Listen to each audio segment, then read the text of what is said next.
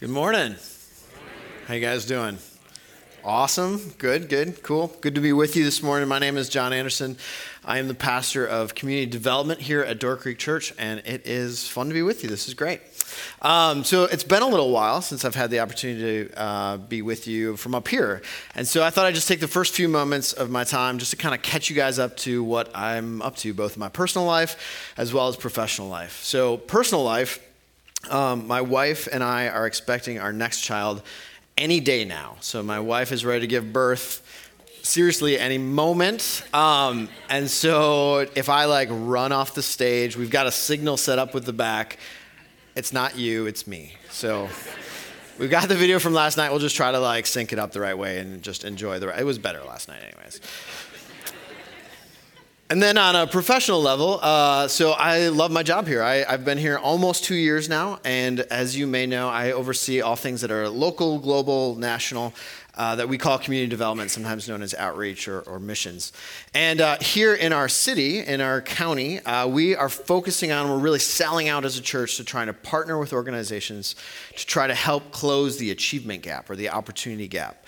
Uh, if that's a phrase that's not familiar to you, that's just shorthand for basically saying how um, Caucasian students in our community and throughout our county achieve at a much higher rate than minority students, especially the African American community. And we feel like that's a justice issue. That's something that we want to be about as a church to work with others to close that gap. And so, um, while I'm really excited about that, I, the reason we're doing it is because we feel like this is an opportunity to come alongside others to support every kid, every parent, every family, really every person in our community to have a better chance of flourishing. And we feel like this is part of our way of expressing the gospel out in the community. And, and that's an audacious goal, right? Like, that's way bigger than Door Creek Church. And that's one of the things that I'm really excited about being a part of because that kind of goal, that kind of vision demands reliance on God and demands that we serve together in our community. And so, um, part of the challenge of taking something that's incredibly complex like the achievement gap or the opportunity gap which, which, if you're in that world you know this really quickly like it's an incredibly complex issue that people have been working with and trying to tackle for a long time now in our community um, and the challenge of making something really complex like that is making getting involved as simple as possible. And so that's a lot of what me and my team have been up to these last few months is trying to work through a process of trying to help Door Creek get involved in the simplest possible way. And we're excited about what we've come up with. So here's what we've come up with. We've come up with something called the Pick One campaign.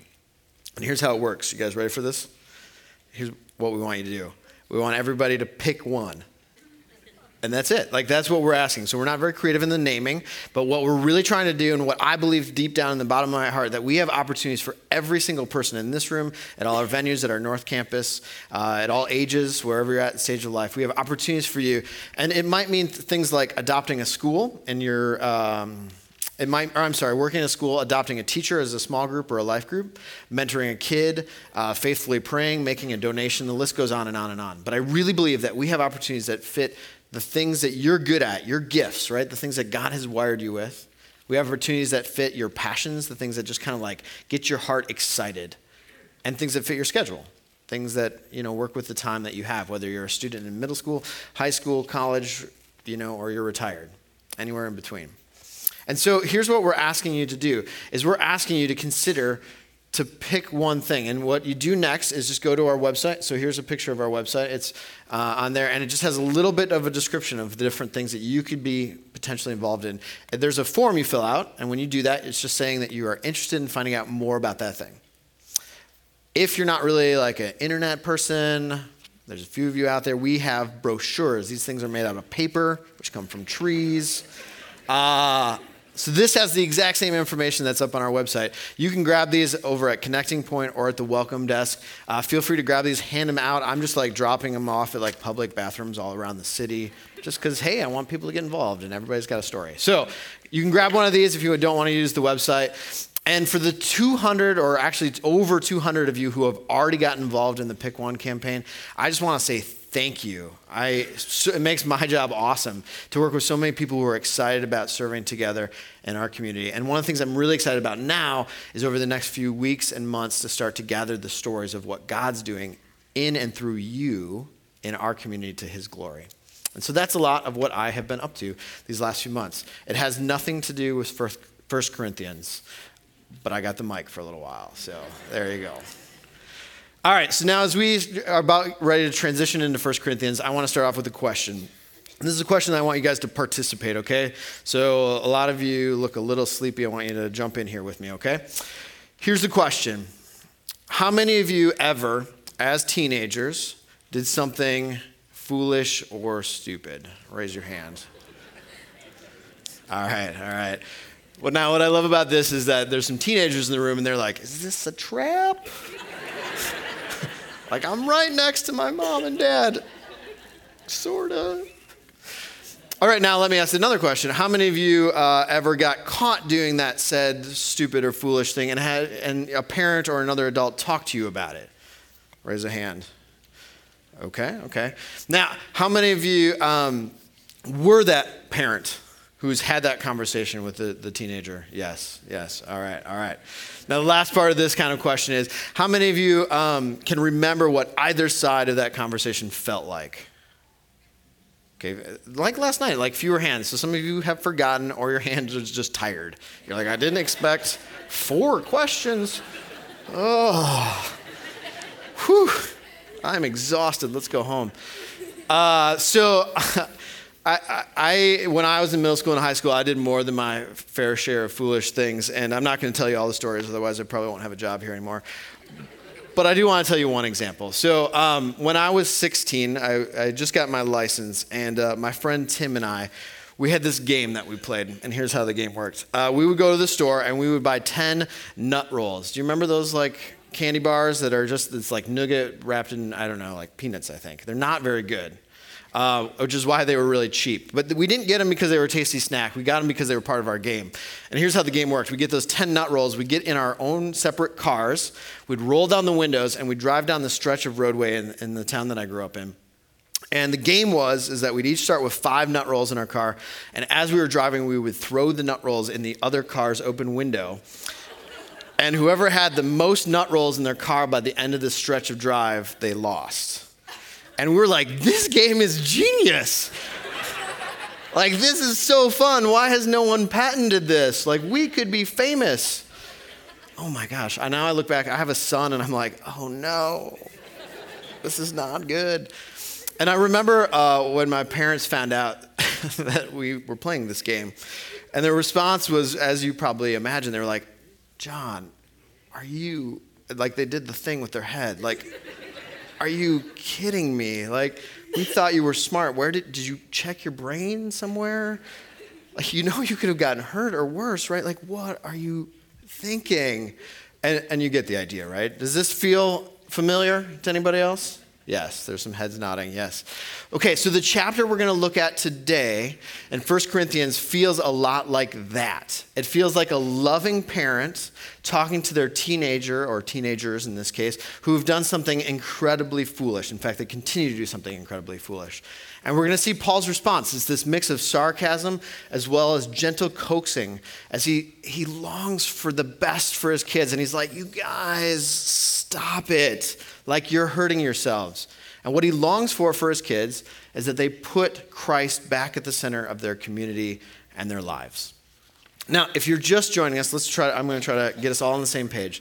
So uh, we are now a few weeks into our series going through the letter of 1 Corinthians. And this is a letter from the Apostle Paul to the church in Corinth. And this church is a mess on like pretty much every measurable standard.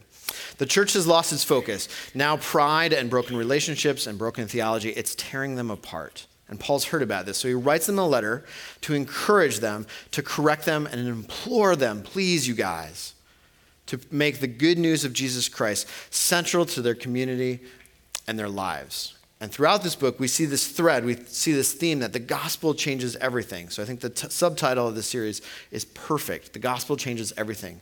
And that truth is as applicable to us today as it was to them back then.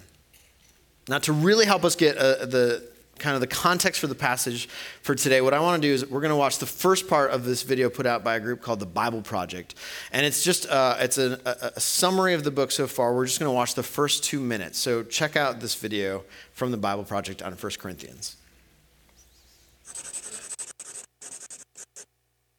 Paul's first letter to the Corinthians, written to a church community that Paul knew really well. Corinth was a major port city in the ancient world and had lots of temples to Greek and Roman gods. It was a big economic center. And so Paul strategically came here as a missionary. He spent a year and a half there getting to know people, talking to them about Jesus. And a whole bunch of people became followers of Jesus and formed a church community. You can read about all of this in Acts chapter 18. So after a while, Paul moved on to start churches in other cities, and he started getting reports that things were not going well at all back at the church in Corinth. It was plagued by all kinds of problems. And that's why he wrote this letter. It's broken up into five main parts, along with a final greeting.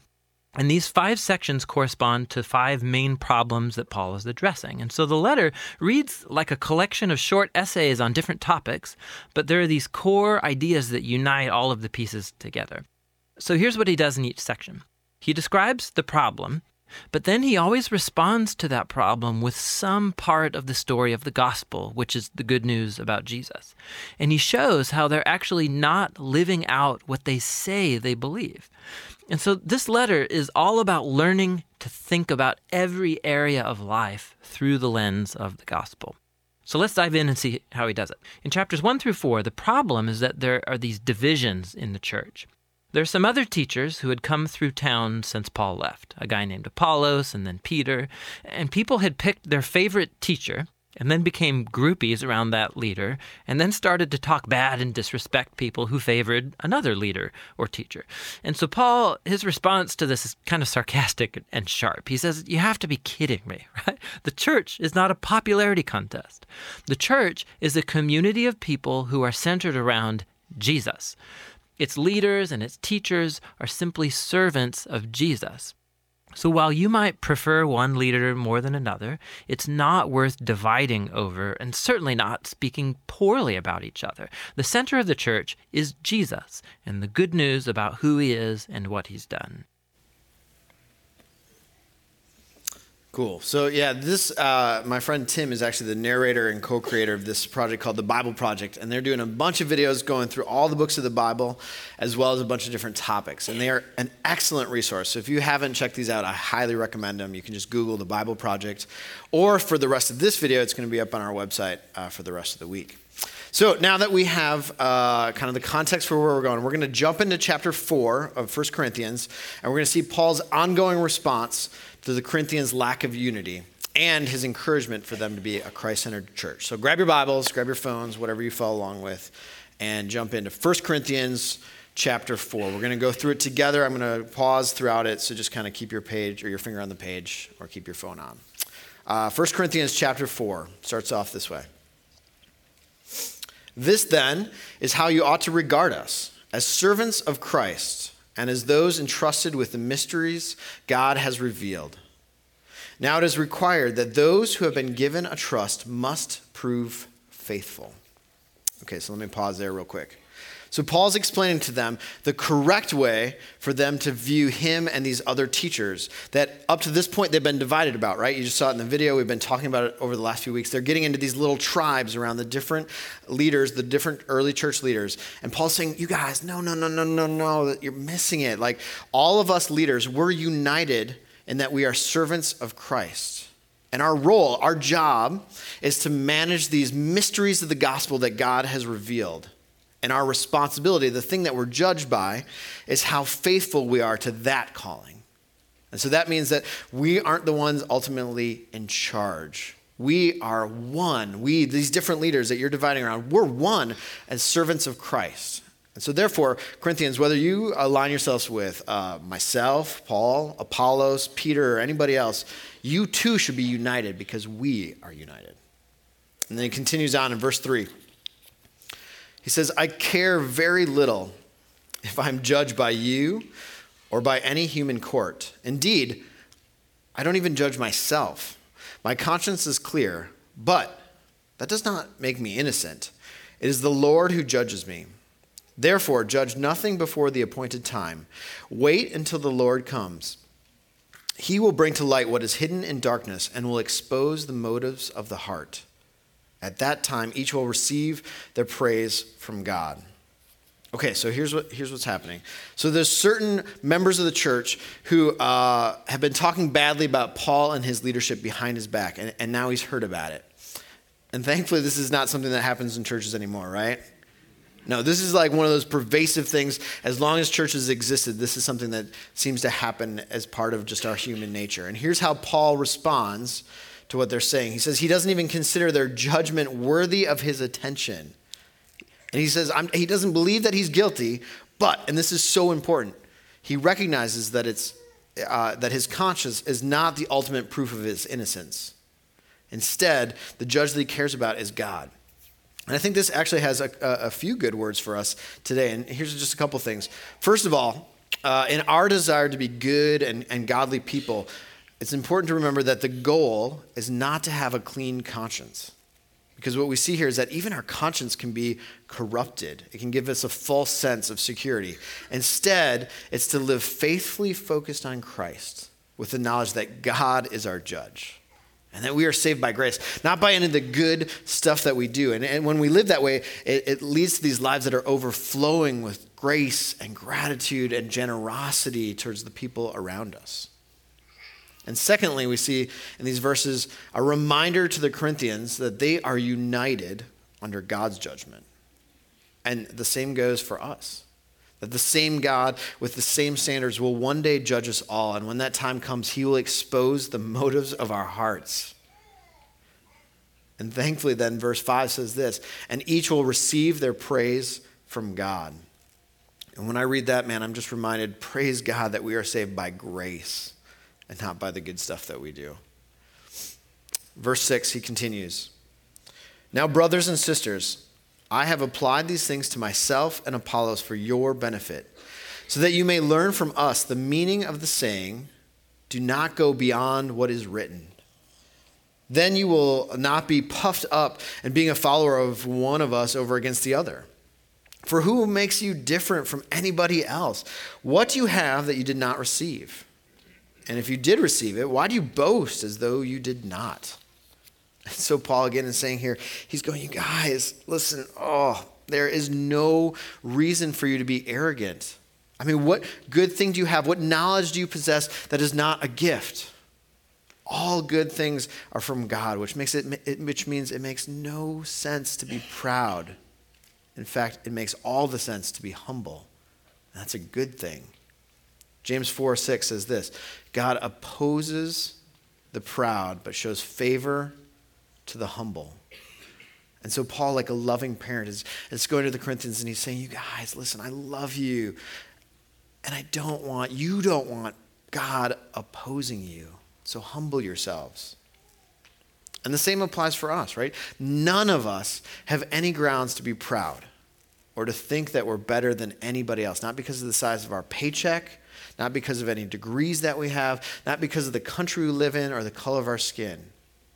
Because all good things are from God. And what do we have that we haven't received from Christ?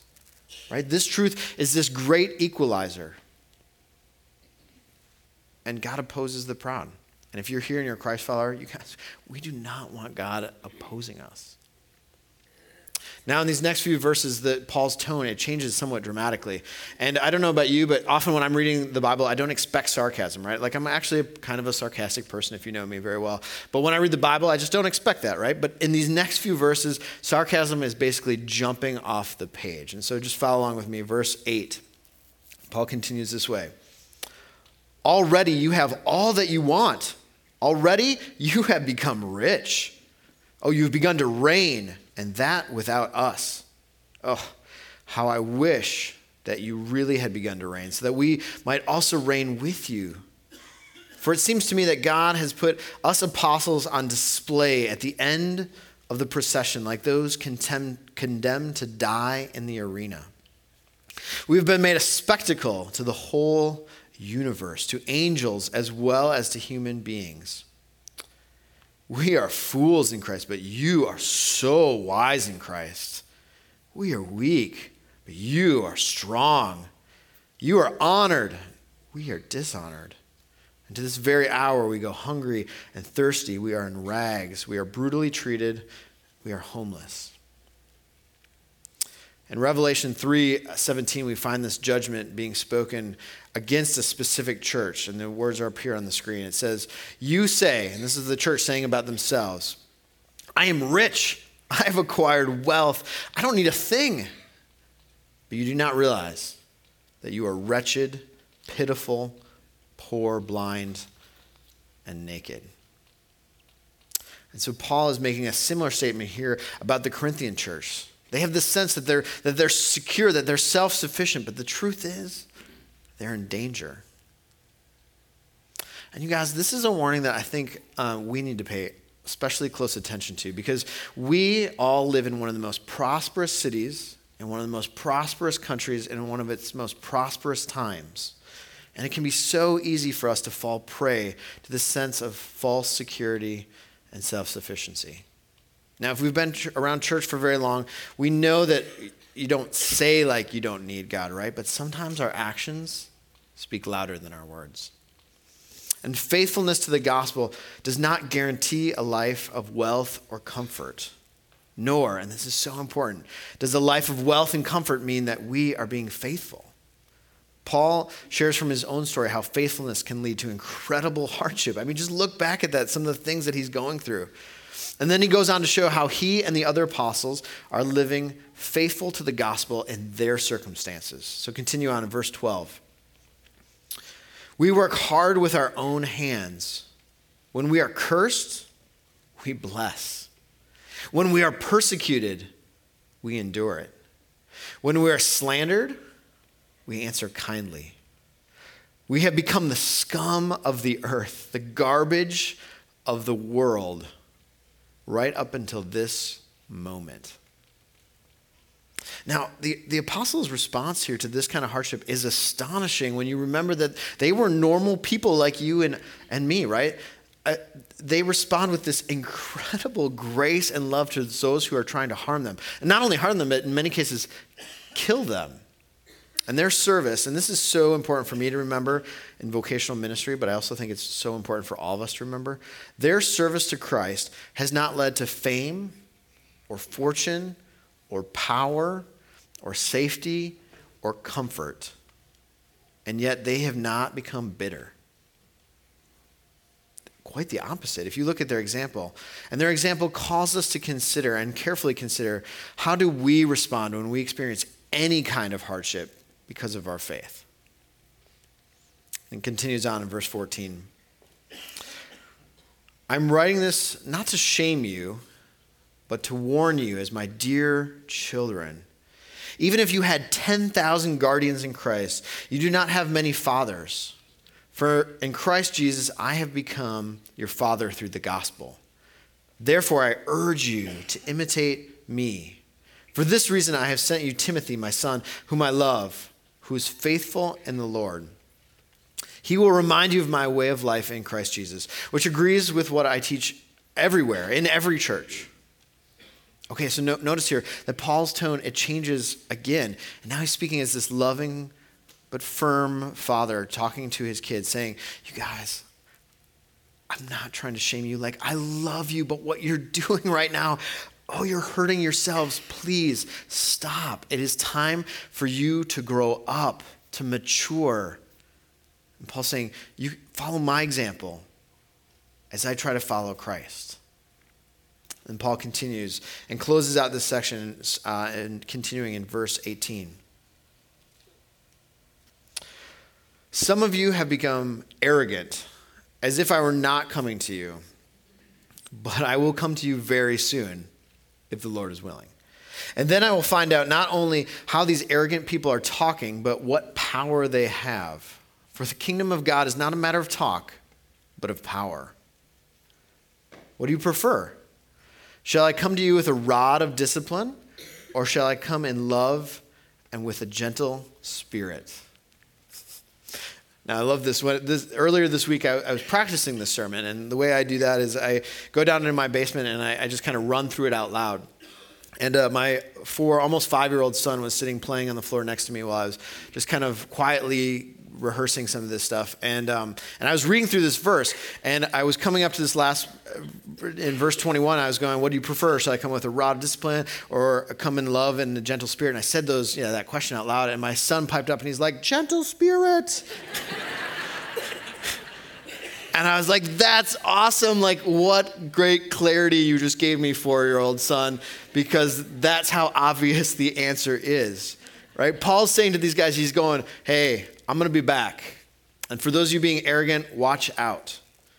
For all of you, my question for you is are you going to grow up? Are you going to become mature so that when I come back, it can be this loving reunion of a family coming back together? Because that's obviously what I want, right?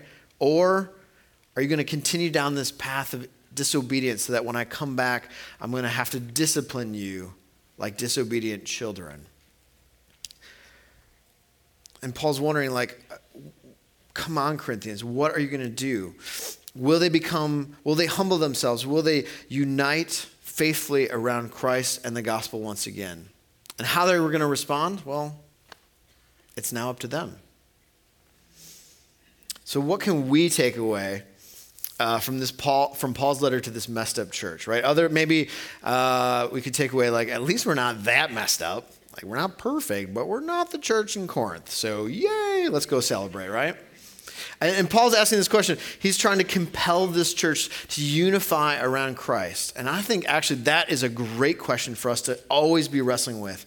And this this question will be up here on the screen. How can we keep our lives and our church centered on Christ? And this is the sort of question that actually should never become cliche.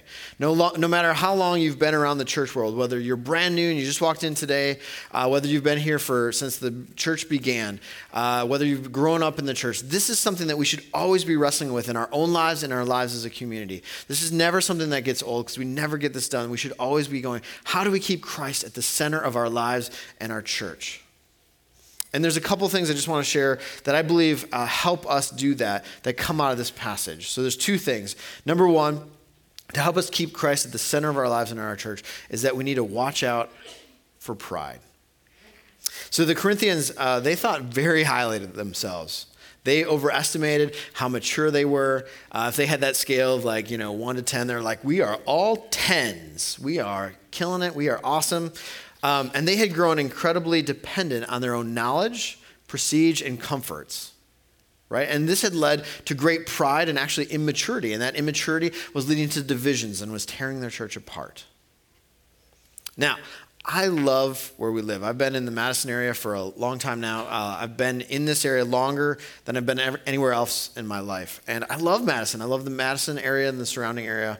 Um, and I'm the first to admit that Dane County as a whole is a pretty proud area. Like, for example, I used to be a West Sider, and West Siders were like, at least we're not East Siders. Like, like you know, we got these cool things and we get whatever, right? And the West Siders had their list of all the things that make West Siders better. And then I just recently moved over to the East Side, and now what I love is East Siders are like, at least we're not West Siders. And they also have their list of all the things that, you know, is like, at least we're not that.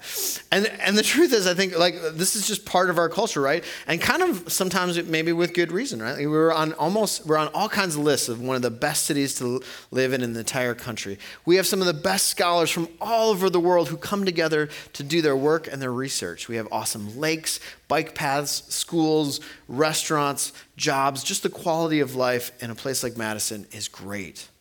And part of just the mainstream culture is that we value wealth, we value independence, we value the sense of self sufficiency. It's just in the air that we breathe.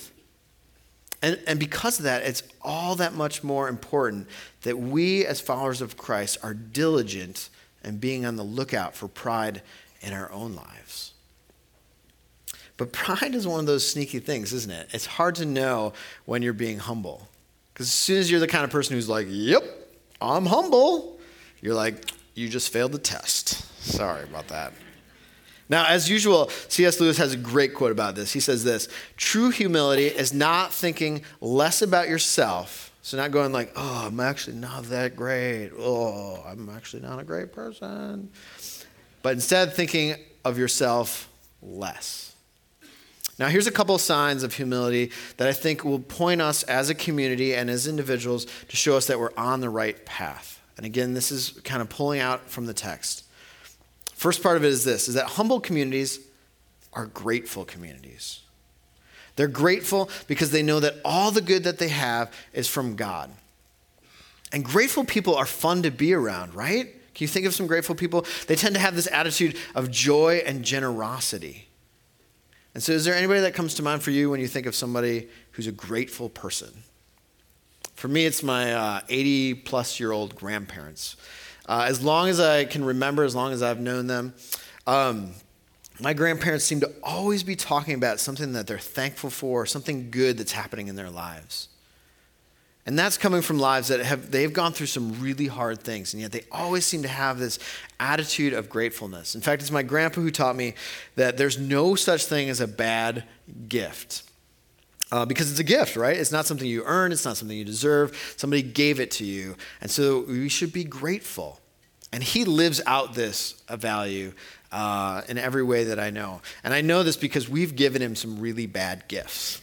And he's like, I'm so grateful for this. But no, he's not actually faking it. Like he, he's sincere about it. So let me ask you this question. Let us, me ask us this question. Are you a grateful person? Are we a grateful church?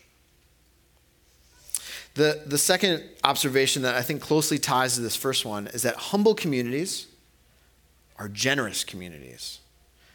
And I want to be careful here. I don't want your brain to immediately jump to money because I think money, it, it, builds up this wall, and you're like, whoa, he's doing the money thing, and I'll come back in about 45 seconds when he talks about something I'd, I'd rather talk about.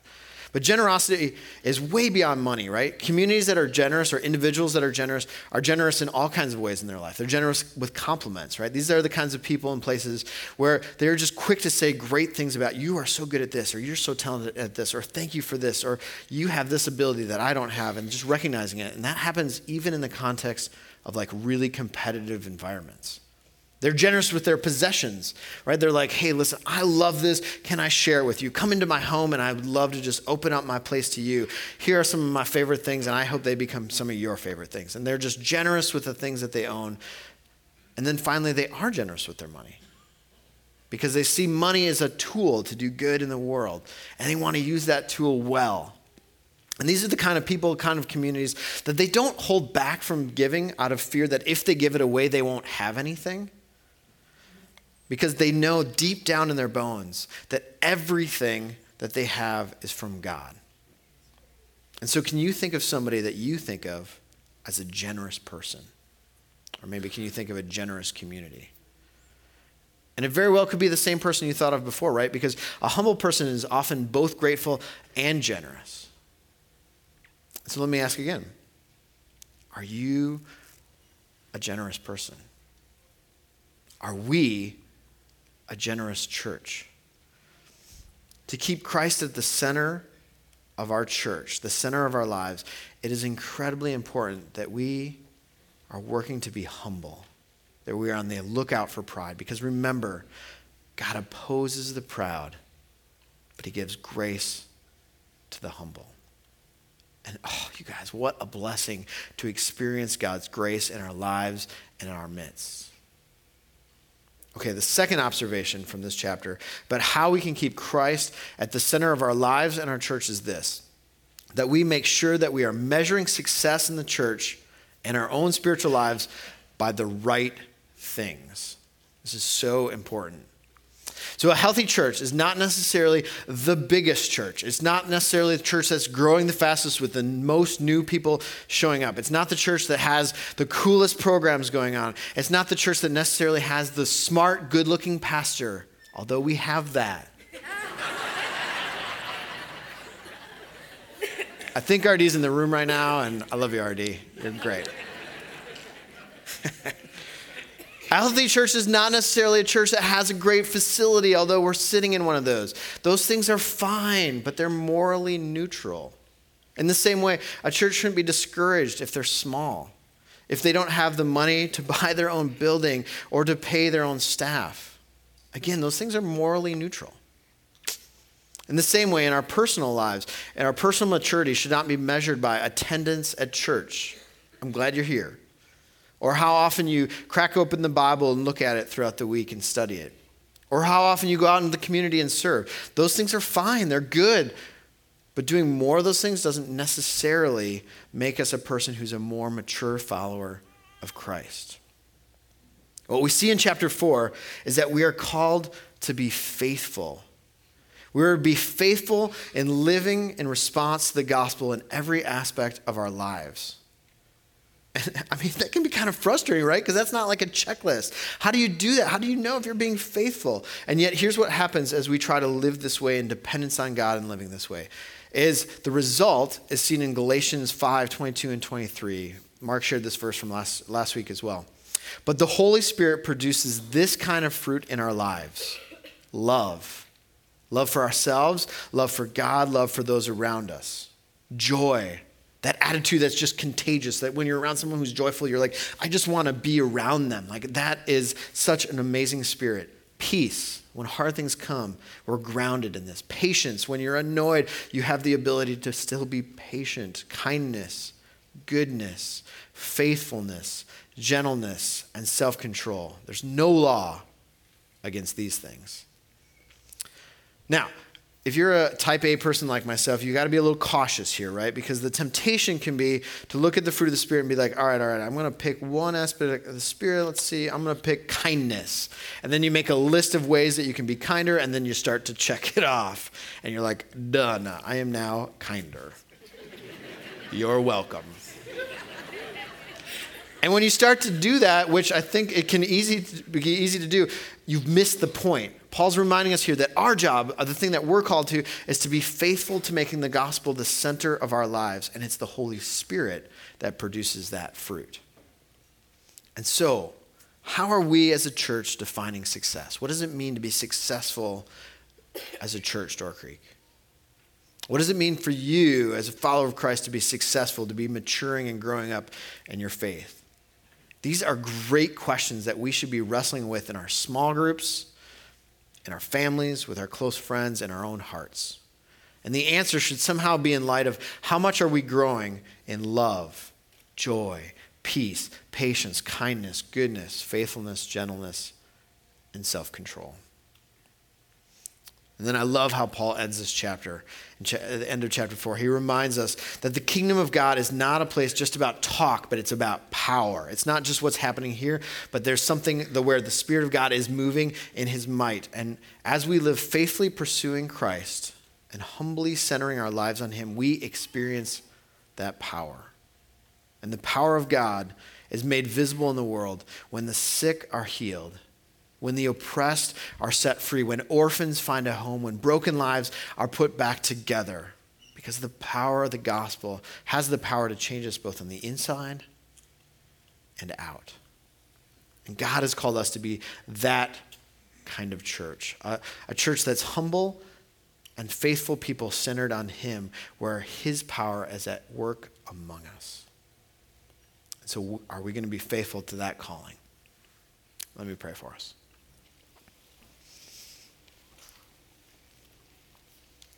Father God, I thank you that the gospel is a gospel of power, and I just pray that by your grace that your power would be moving in and through us, helping us to be a humble people that are faithful to following you in our individual lives as well as corporately as a church. And as we do that, God, we just pray that by your grace, the fruit of the Spirit would be evident among us. That people who interact with this church, with us as individuals, that they would just see you moving and working. So help us to be humble people who submit and are dependent upon you for all things to your glory. In your name, amen.